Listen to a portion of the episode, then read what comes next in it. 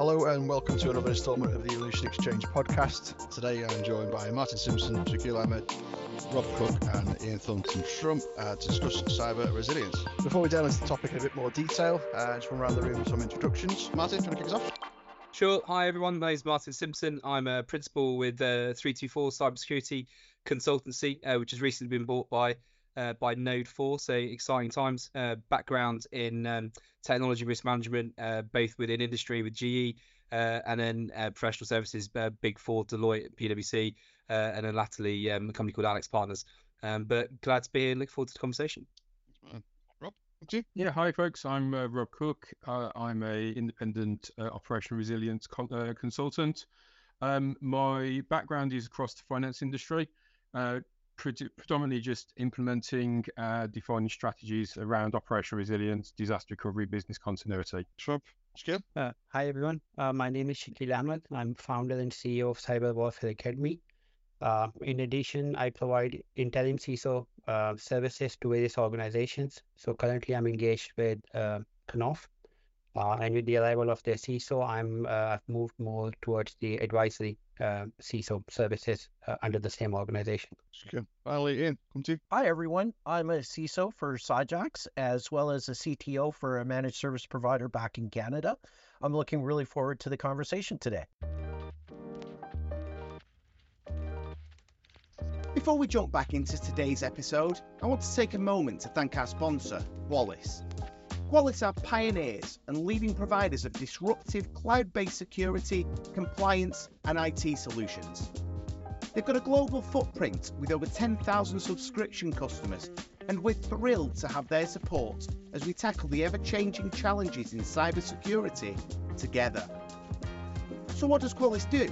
Well, they help organisations like yours streamline and consolidate their security and compliance solutions onto a single platform we're talking about greater agility, better business outcomes, and better cost efficiency. Qualys isn't just another security platform though.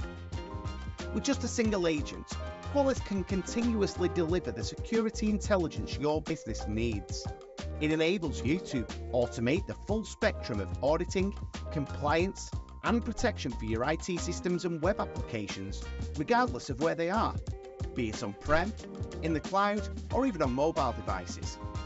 So if you're interested in managing and reducing your cyber risk in a speedier, scalable, and more measurable way, head over to qualys.com to learn more. Okay, now we're all introduced. Uh, let's move on to the topic. So, you all have a question or statement around cyber resilience. Uh, as usual, we'll work around the room asking each of you to pose a question and the reasons behind it each you have an opportunity to give your take on the situation. Um, so we'll uh, get things off. We'll start with Ian. All right. So my question was really around where obviously the effects of global pl- climate change are impactful in terms of organizational resilience, be it supply chain or if you happen to be in a low-lying area that's suddenly become uh, going to be flooding. Do you guys feel that this risk, which is really more of a of uh, a climate change and supply chain risk is now landing into IT and IT resilience. Jim, uh, Martin, come you. Sure. Yeah. I mean, it's a great, it's a great question, and obviously super topical as Southern Europe's uh, ba- baking in 40 degree heat, and the US is is roasting as well. So, so I think uh, I, I think it's one of those questions that actually um, most organisations, in my experience, deal with you know environmental controls in a standard way, right? So they've got they've got their their own data centers. It sort of falls into physical and environmental security. Um, I I think you know for me a, a proactive a proactive approach is absolutely essential here, and you need to make sure that you posture your your defensive position, if that's the right phrase, based on the real risks. And I think you know you can draw a lot from the expectations around operational uh, operational resilience around understanding well what's important to you? What do you do in your business that's important? How do you enable those important business services? What are those technical assets? Are they physical? Are they virtual? Where are they physically? And then you know effectively build look at the scenarios around what could cause disruption to those assets what could stop them from working.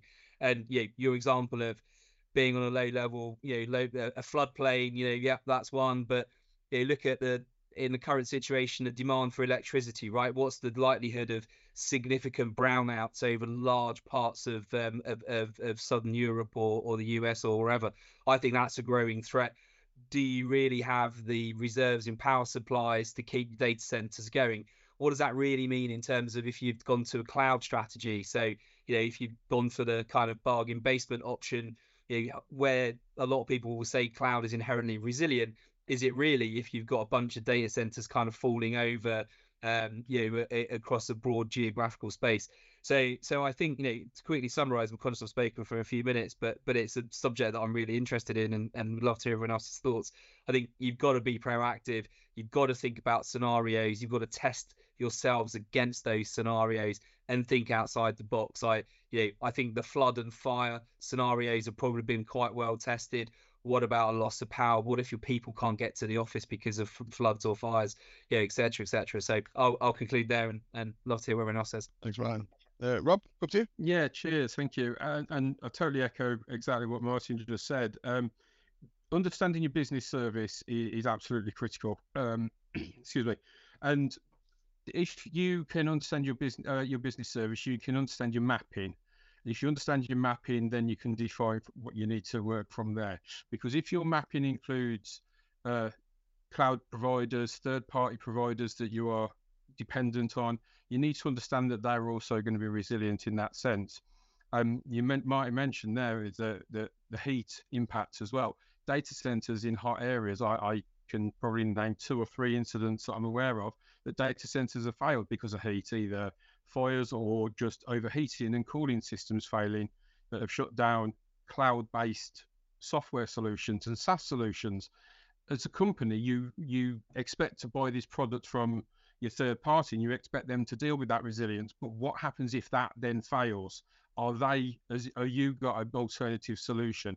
What is your backup plan if your third party then fails? And I think that is something that is very underestimated. Um, so yeah, similar to what Martin was saying, really was that um, that you've got to consider these things. You've got to consider your people as well. I know that steps are kind of outside that cyber resilience piece, but it still is very impactful.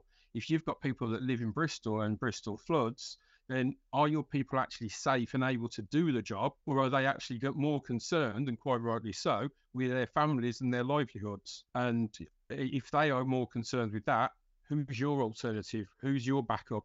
For that person and for that role because they could be your CISO, they could be somebody extremely critical uh, critical to your business, and if they're not able to support you or deliver the responses that you need, then you're going to have an issue there. So that it, it, it's that comes at full circle. You've got to understand what your people risks are as well as your third party and own service risks are.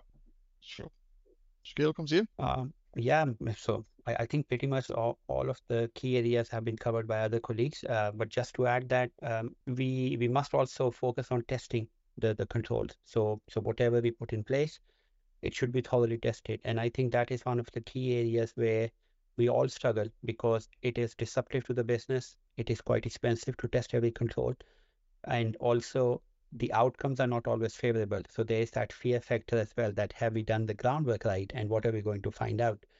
Um, so it is finding that right balance, I would say, would become key in addition to what Ian um, uh, has asked and, then Martin and, and Rob has commented on. Thank you. And Ian, anything? No, I just think it was really great to to hear these different perspectives and stuff like that because I truly believe that you know this is probably the climatological impacts of global climate change are going to be something that's going to be uh, an issue for not only the business resilience but also the cyber component of it. And it's also, I think, interesting to put this uh, into the hands of the various threat actors as those countries come under increasing environmental stress. It's highly likely that we'll see more geopolitical instability um, as a result, which will in which will now have the effect of making those cyber protagonist nations uh, you know, come after to, you know, I guess misery loves company. Uh, company is is sort of the the takeaway.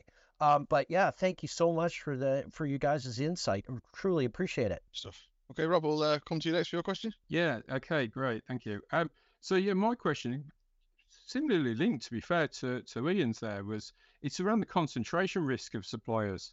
uh, and, and, especially with cloud services. So it's more around uh, as as more and more companies are moving to cloud services, and with the current limited number of uh, should, should, we say recognized cloud providers that companies want to invest with, um, do you think there's actually a significant concentration risk? And while that is uh, from a security point fairly uh, extremely good, do you feel that over time uh, cyber attacks will prevail with their security into these com- uh, cloud providers and potentially take one of these companies down? Um, we, we can obviously name a few straight off the top of our heads here, but I'm concerned here that as more and more companies are moving to these single entities or these cloud providers, if those cloud providers are attacked, if those cloud providers have incidents like you just mentioned, Ian, with the heat uh, and the, the flooding, what happens? What do we do as a business, and how do we have a significant risk where many industries could be impacted?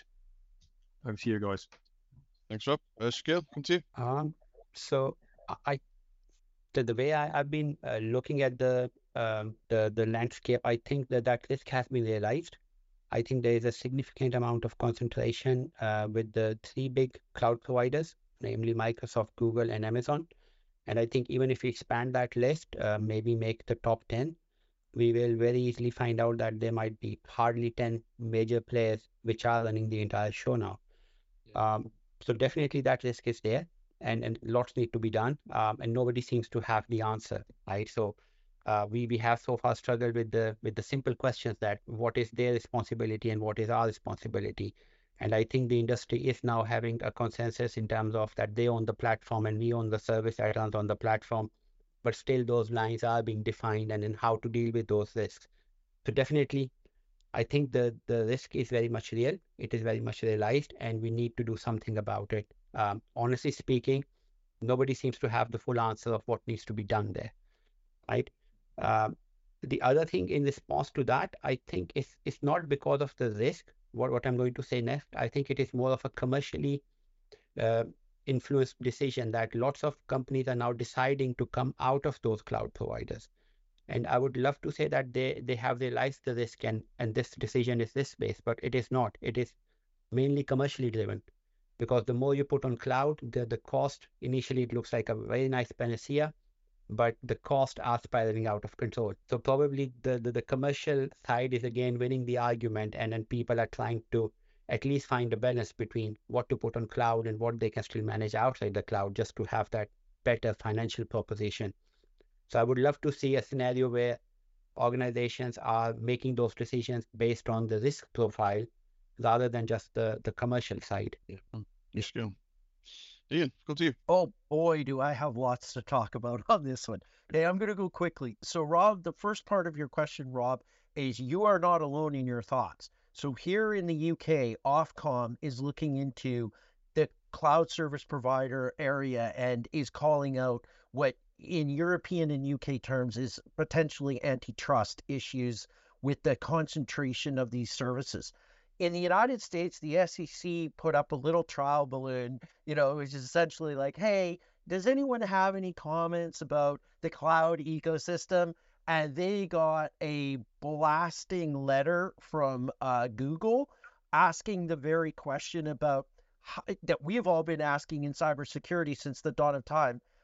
How does the Microsoft licensing model work in terms of like your software and your um and your email when it comes to cloud and cloud storage.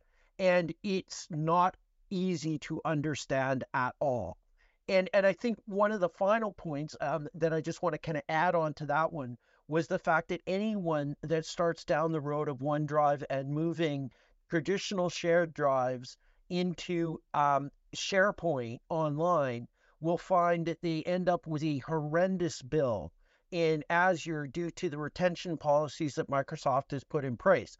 Um, my conspiracy theory on this is that Microsoft are evil geniuses because they recognize a silo between IT management and data management. In that IT always says to the business, oh, you should manage your data. They manage their data by asking for more hard drive space um, ad infinitum And Microsoft has managed to monetize that bad data management practice into a money making ATM machine like you've never seen before. now, finally, in terms of the threat actors, well, today a friend of mine made the comment that WhatsApp basically went down here in the UK. I think it was almost a global outage from what I understand, which absolutely paralyzed the entire hospital system because no one could communicate anymore. Um, this is a really interesting ecosystem story where business resilience now comes back and says, what happens if Teams doesn't work? Well, we're pretty used to Teams not working on a general basis, or at least being really difficult uh, to get into meetings. But this is a reality of this cloud ecosystem that we're in. And you're 100% right. If I was a hacking crew my targets would not be endpoints within the environment anymore. It would be the poorly secured cloud services, those storage buckets that are indexed um, at Grey Hat Warfare that have oodles and oodles and oodles of unprotected data.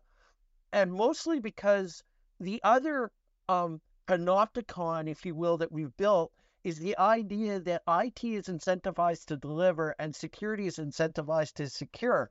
But if security doesn't know about it, they can't interrupt the IT delivery. So we get the disabling of security features until it works problem.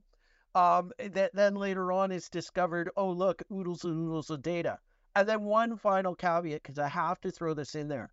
I'm increasingly concerned about the lack of uh, transparency when it comes to service outages from Microsoft, especially especially when they flat out deny that it was anonymous Sudan with denial service attacks and try to suggest that it was, oh, it was a configuration issue that we had. I think service providers, in order to continue to build our trust, have to be far more transparent when when holes in their infrastructure are discovered and when they fail us in terms of delivering the services that they've uh, promised to provide. So, actually, and finally, on to you, Martin. Alrighty. Um, all right, so so I think let's just deal with these one one by a time. So, do I think there's significant concentration risk? That yes, uh, yes, I think there is. I think we'll agree agreed on that. Um, I guess then the question is, so what? So I think that's what organisations need to think about. Is you know, yes, there's a risk, but what's the impact and what's the likelihood, right? So, um, and then when you talk about the likelihood, what are we most worried about? So, are we talking about those services just being turned off, right? Big denial of service attack, they're no longer there you know, that's a pretty pretty catastrophic scenario. Is it possible? Yes, absolutely. You know, is it more likely to happen in an environment of a you know heightened geopolitical tension and a nation state actor you know bringing down an, an, an AWS or an Azure? You know, that's probably the scenario that I could I could foresee that would be a realistic threat. And then as a, as an organization, you probably need to think about you know are there are there other things to worry about if we're on the verge of a you know a global a global conflict? Um, i then think you know it, picking back on the thread of kind of operational resilience and and also leaning a bit towards dora which is coming down the line for those organizations those regulated organizations operating in europe or dependent on uh, ict providers in, in in europe itself is the idea of extraction or, or substitution. So if you're dependent on cloud service provider x and they are unavailable, you're unlikely to substitute the services they provide for cloud services provider Y, or you know, are you able to extract those services over time if, if you want to use Dora's language? So so I think know, I, I think it's a necessary evil, frankly. Uh, I I loved Shakeel's point about the um, commercial conversation. I mean, five years ago, maybe a little little longer, you know, you talk to technology leaders uh, and they were all very excited about how many millions of dollars they could save by closing down data centers and shutting, you know, getting rid of tin and wire. Um, and no one, I remember being quite a lonely voice, uh, kind of going, well, what about the risk? Is this secure? Who owns the data? Where does the data go? What happens if there's an incident? What are the roles and responsibilities? Who's going to do what? Who's listening for the fire bell when it rings? Right? Quiet, uh, Martin. We don't want to hear about that. yeah, yeah, exactly. And like, yeah, shut up. Do you still want your job? Uh, so, um, so I, I think you know now that that we've caught up with that right, and some of that again has been driven predominantly through financial services because of the extended the regulated extended enterprise or extended perimeter. So that that makes a lot of sense. Um, and then finally, I think you know the the final question about the the the, the cyber attack on you know and, and it will bring down a company i guess for me i think organizations need to think about what do they see as the threat right so i i, I ask these questions whenever i sit with senior leadership is what are you most worried about? Are you worried about me stopping your business? Right? So i.e the big bang. Are you worried about me stealing your stuff? Or are you worried about me embarrassing you? Usually one and two result in three anyway but it's the stealing your stuff bit that I always get very worried about because I might not do that in a noisy way, right? And there was a case a few years ago uh, of previous firm of mine. Uh, we we called it um, we called it Project Cloudhopper, and a nation state actor got into a certain MSP and effectively hopped between clouds collecting data, right? So and they were able to do that for an extended period of time. Now they didn't do it in a big clumsy way, so it didn't set the bells and whistles off, so no one knew they were there. So I think again, it depends on the answer. Depends really on your own risk appetite as an organization. If you go into the cloud, depending on what cloud provider you choose, you, you know there's a risk because you've got a limited set of options. Should the worst case happen, you need to make sure that you've got clarity on the roles and responsibilities between you and that service provider.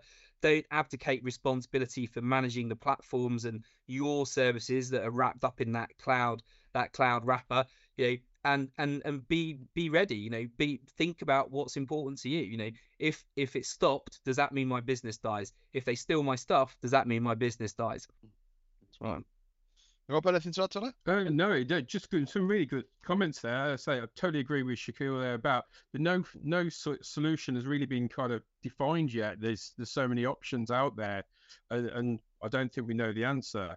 Uh, and, and as Ian alluded to as well, the Bank of England PRA and FCA in the UK are, are currently at a discussion phase for the critical third party paper, which is looking around that concentration risk. It's not going to become a cons- consultation paper until later this year. So therefore, it's not going to become a regulation for probably another one or maybe two more years. Yeah. So this decision is is albeit being looked at, is still a, some time away before companies have to be regulated against this and have to be meeting those metrics. So I think there's will be some decisions, and I'm hoping that the regulators will be able to step in and look after the smaller guy that doesn't necessarily have that powerful voice. But at that same time, there's a, a significant risk there that one one business goes down, you could lose a handful across the same industry. So we'll uh, we'll see how that plays out. But yes, thank you very much, Jen. That was a great response. Sure. Yes, Keel, we'll come to you. I thank you. So, so the question I came up with was about uh, the the metrics and the measurement of resiliency. So the question reads, how does the existing security metrics and KPIs support the case for developing a robust cyber resiliency scoring system? So is, is, is that enough context or do you guys want me to explain it where, where I'm coming from if before we open up the conversation? I'll, I'll do it anyways. yeah, so so the thing is that uh, uh, in order to measure security, we have all been uh, in these kind of conversations that what are the right metrics to measure. And um, I'm, I'm very glad that um, more and more CISOs are talking more about return on investment, or as they call in Germany, return on security investment, ROSI. It's, it's a strange term, but, but that's what they use there. Um, so, what I've, I've seen, even myself struggle with the concept of how do you explain how that materializes at the board level, for example. So I would I would still shy away from having a conversation at at the security metrics level when you present anything in that context to the board. So I think they would be more focused and um, and in understanding that how resilient have we become, or in order to quote Nassim Taleb, for example, how anti-fragile the organization is with all those millions going into security and then even so in IT, right? So I, I wanted to use the collective brain of this group to to to share ideas. That have you guys seen anything moving in that direction where we can say okay yeah this is how we define resilience or this is how we measure resilience? Yeah yeah welcome to you. All right i'll, I'll kick this off and i'm i'm not a super metrics kpi guy right? In fact you know i i always believe the only kpi that matters is whether or not you're breached.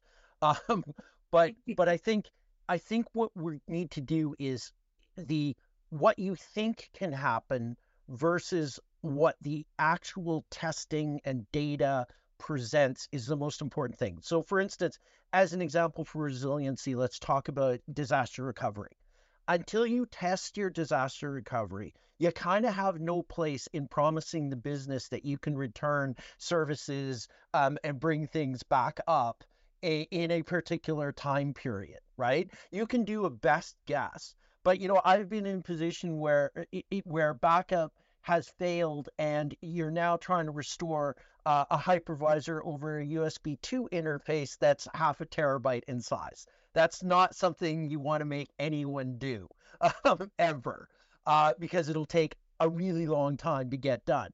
So, so I think part of the KPI discussion really has to be like, let's do some testing. Let's look at the industry standards. Let's look at you know our industry vertical um, and and figure out kind of what what reasonable looks like. I won't even mention what good looks like because I don't believe good exists. I've been in this business for 35 years and I haven't seen good ever. I've seen better, um, and I've seen worse. But um, you know, so part of that is a discussion on you know what resources do you have, what are the capabilities that you think can happen, and then some data to suggest that those capabilities were a wild ass guess or are actually within the realm of the possible, right?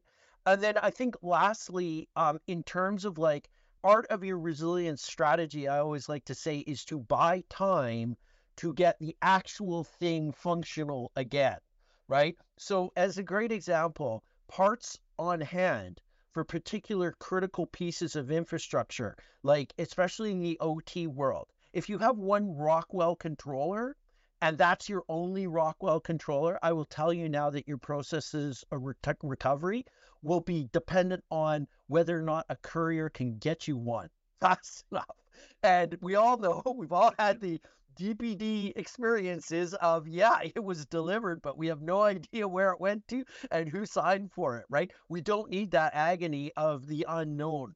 So I think part of that whole resiliency story is like, okay, if it breaks, how long will it take to fix? And what can we do proactively? Going back to Martin's uh, drum that he hammered really, really hard, like a snare drum at a Kid Rock concert, about resiliency is about being prepared uh, and being proactive. So I think that KPI should be really important. Measuring the amount of phishing emails that people clicked on, I don't necessarily think that's something that the board level you want to put into your PowerPoint deck.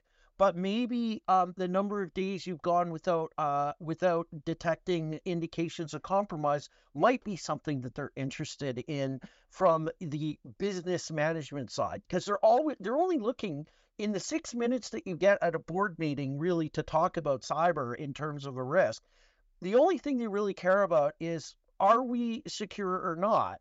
And you need to be able to provide them some metrics that indicate that you're above the waterline.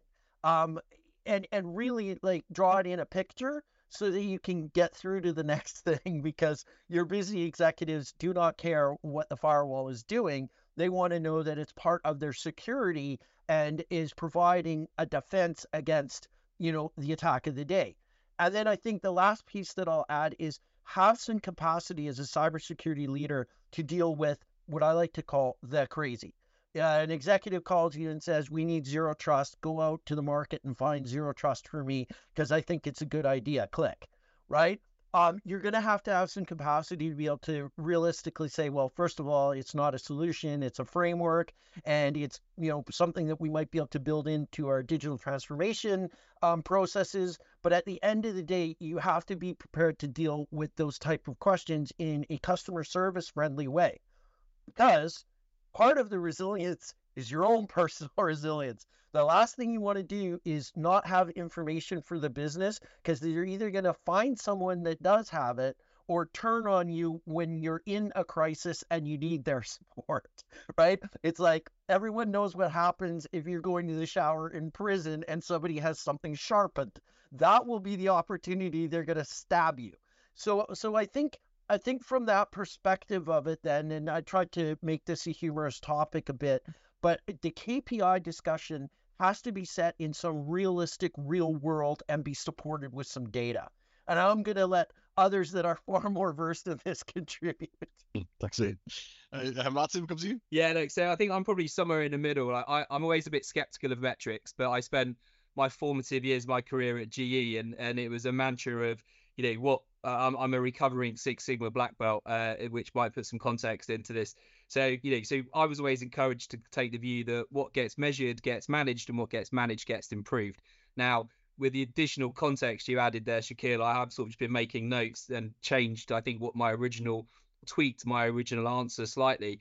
Uh, um, and I think you know, for me, it comes up to what's what's the appetite. So you need to agree your appetite statements at the top of the house, right? So what's the risk strategy look like? What's the what's the risk appetite? And you have a you know level one risk appetite in relation to technology, and that might break down into you know sub statements in relation to cyber. I tend to always be drawn to talking about classic confidentiality, integrity, and availability. Have a meaningful conversation with senior execs about well, what what does confidentiality mean to you? What's tolerable in in the sense of you know reputational impact, financial impact, um, and operational impact. There's there's you know those sort of dimensions as well, and then test, and then I think you know, again, not to sort of keep banging the drum too much about about resilience, but Dora talked. One of the pillars of Dora is is looking at, at testing, and then you know also looking at incidents, previous incidents. So is there a way, and I don't know the answers to this, if you were to cast the net backwards, I think this is a fundamental issue with everything that we do because we're always so busy we're catching the last the, the current the current disaster rather than learning looking back at what lessons we can learn. You know, but could you look at retrospective metrics around how other incidents occurred? Were you able to withstand, absorb, and recover from those incidents? You know, with minimal disruption to your to your customers. Um, and then you know, and then are those metrics getting better as your resilience or your resiliency improves? That's going to require some patience to to do that data collection. Um, and I think you know my final sort of point on this is, or, or two points really is is I'm and this is where I kind of agree with Ian. Uh, metrics that look in the rearview mirror are of limited value and are probably only going to support the case for you to be fired as a CISO. I think you need to have a balance of yeah, it's great to learn the lessons from the past, but I also need to know need to know where where I'm going. So those metrics need to be forward looking and they also need to be be actionable.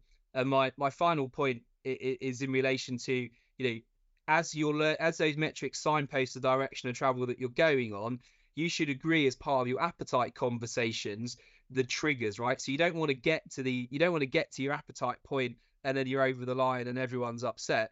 You know, you don't want there's a trigger point where you go right. This is we're now over our trigger threshold. We need to take action or we're going to breach our appetite, right? And I think that's a that's a much more constructive board level conversation because I don't think I've talked about firewalls or intrusion detection or SIEM or SOC at any point there, right? Then beneath your appetite statements, I've just finished a piece of work with a client recently we did exactly this. Under each of your appetite statements, you then have a population of metrics and sub metrics that eventually roll up to give you that red, amber, green status. But underneath it, you know, we want to maintain confidentiality. Well, how do you maintain confidentiality? You make sure your users are trained, you patch, you scan for vulnerability, da da da da. You know, so you have all these metrics that build up the picture. So hopefully that was that was uh, a good enough answer.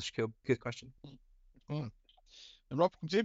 Yeah, so uh, to be fair, I think the the, the gents have uh, have already kind of alluded to, to the most of it. But I think for me, the the, the main thing there is, is as you say, you, you need to understand what that review looks like, but you need to definitely make sure that you've planned and you're building metrics around that future view as well.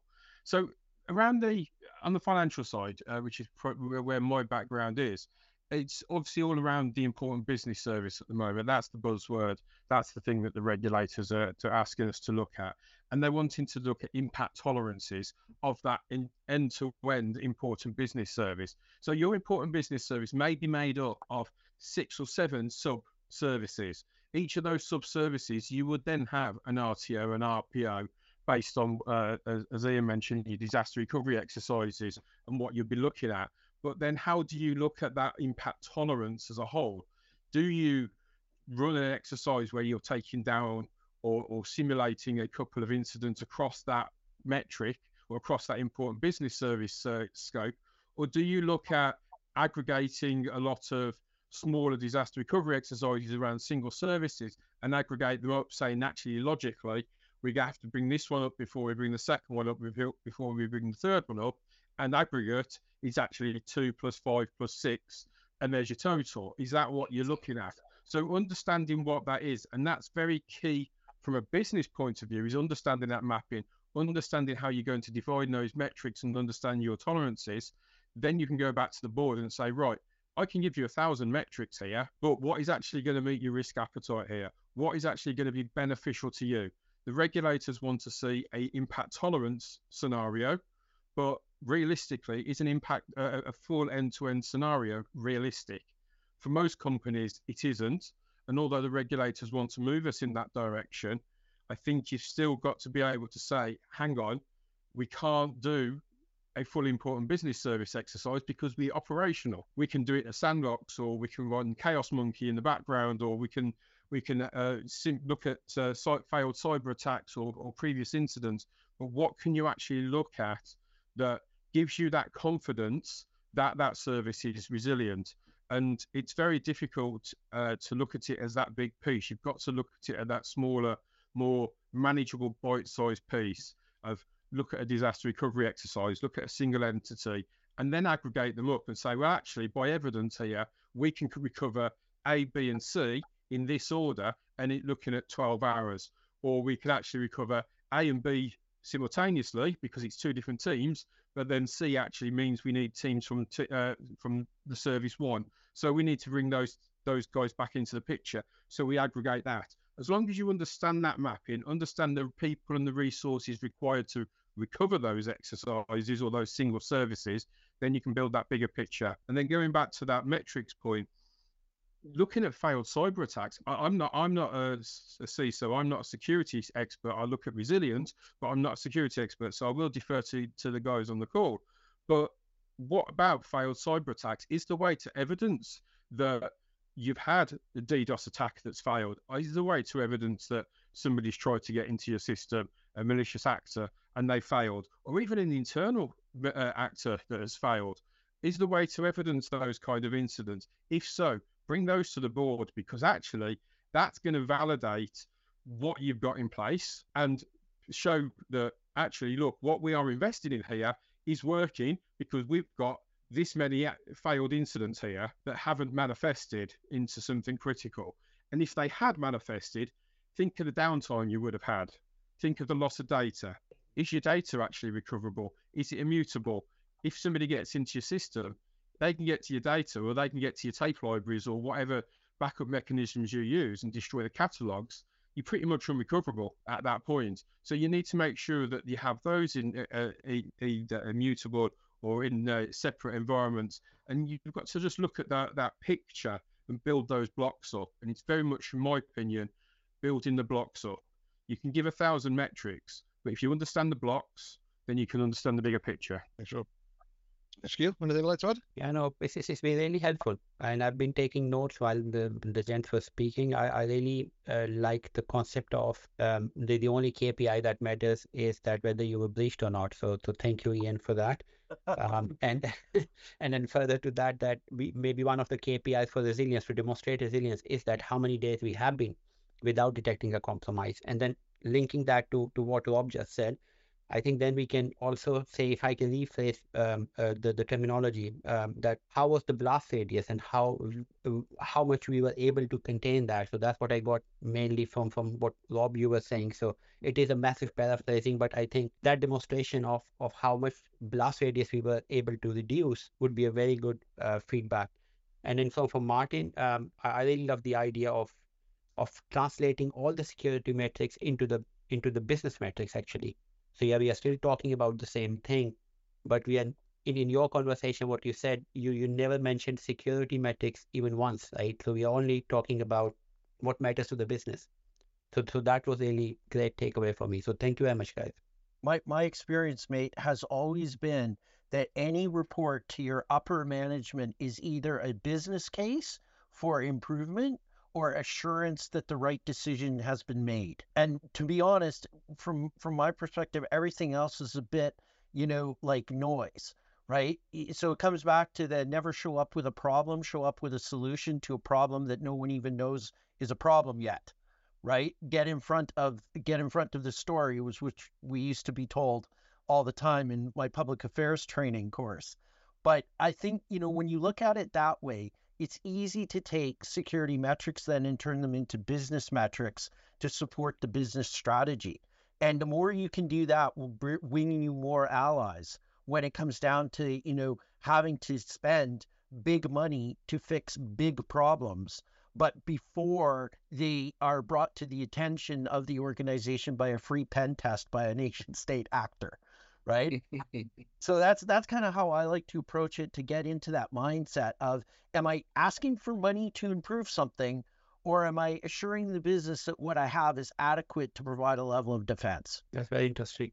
Thank you for those insights. Stuff. Okay. Um, finally, we'll come to you, Martin. Sure. So thank you. So my question was around um, just seeking some some input from the panel on what key strategies or best practices have you seen uh, either in your current roles or, or elsewhere that can be implemented that uh, to enhance cyber resilience and effectively protect against cyber threats. Awesome. Uh, Shakeel, we'll come to you. Um, so I, I, think we, we have discussed a, a, number of those on, on this call. So I, I would try to refrain repeating those. I, I think one thing I would like to reiterate is that the the main thing to achieve resilience, what, what we are trying to do in our organization is to create a habit of testing the, the controls that we have put in place. So that for us, the, the way we are trying to look at it is that it will demonstrate whether the existing controls are capable enough and then are they sufficient. And while testing them, it would highlight areas where we have either deficient controls or missing controls.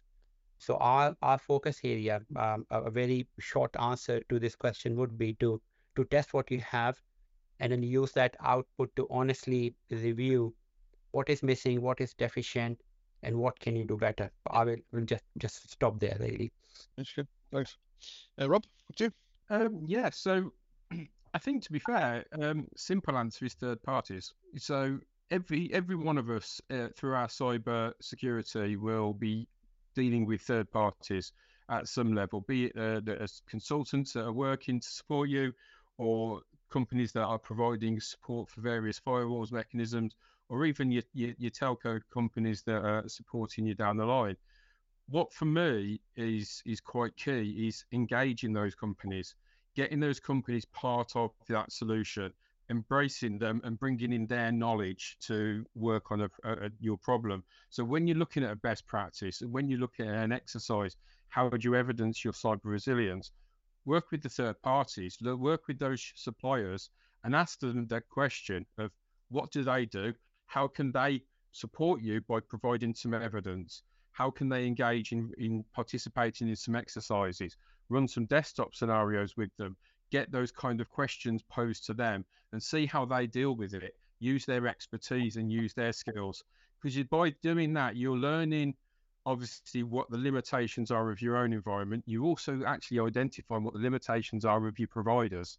And then that kind of plays back to the earlier conversation around your concentration risk or your cloud service provider risks, understanding there of what actually are the pinch points, what is going to cause you that problem should should the worst happen. So for me, it's definitely a case of, of concerning yourself around that third party, understand the mapping of your service, understand the mapping of your, your, your cyber security, and then looking at the weak point outside of your own control and getting that engagement. Because if you you can manage your own teams, you can manage internal support and exercises a thousand times over, but you can't always have that engagement with your suppliers and third parties. So if you engage them and work hard on that relationship, then that means that they're going to be able to support you. And actually, when you call them and say, look, the worst has happened here, it's hit the fan and we need to fix it, they're actually going to be more likely to support you because you've actually been engaged in that process with them.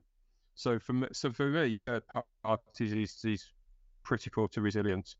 Yeah. Sure. Ian, welcome to you. Okay. Um, for me, it's all about relationship and expectation management. So my first tip would be hitch your security train to the business transformation team, whatever that looks like. You're there to help and support that business trans- transformation because chances are they have a lot more money than you do. and the best security in my mind is when you get somebody else to pay for it, right? The next is customer service focus on your team. They're approachable. Remember, every email that you don't return is an enemy that you've created, right? So institute that policy of we're customer service focused. You know, no matter what it is, if it's a question about a home PC, it's not above you to engage in a conversation with that user. Um, work across the business. So get to know the project management office, the procurement people, counsel's office, sales and marketing, so that you're part of the strategy conversations as much as possible. What's bugging them? What can you fix? And then my last thing is remember, you are not the stars on the stage of the organization. You are the crew, the lighting guys, the sound guys, the grips, all of the supporting cast. And as long as you keep all of the egos in check of your security team and become beloved and supported, I think naturally trust will be built. And in the words of Mike Thompson, a really great buddy of mine, security manager for years over at Zen, he says, trust is the everything. If you have trust, you can get a lot of things done in your organization and bring allies to the table. If that gets eroded, then that's what you need to work on.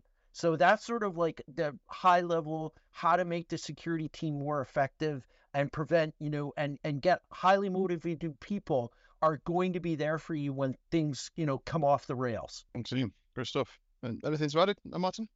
Yeah, that was awesome. Thanks, guys. Uh, I I think it was it was interesting without kind of explicitly calling it out.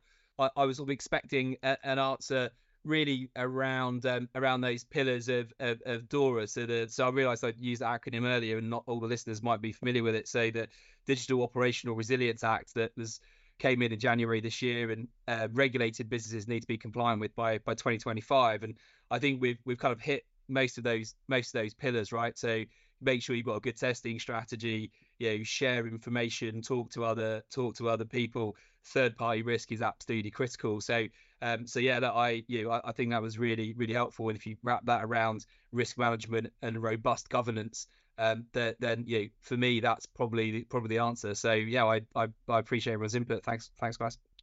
Fantastic. Okay, um, and yeah, I think that brings us to, to an end, so we shall uh, leave it there. Um, so this has been the Evolution Exchange podcast.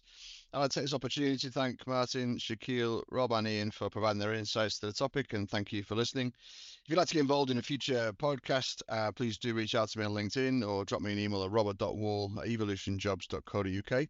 We'll see you next time. Thanks for listening.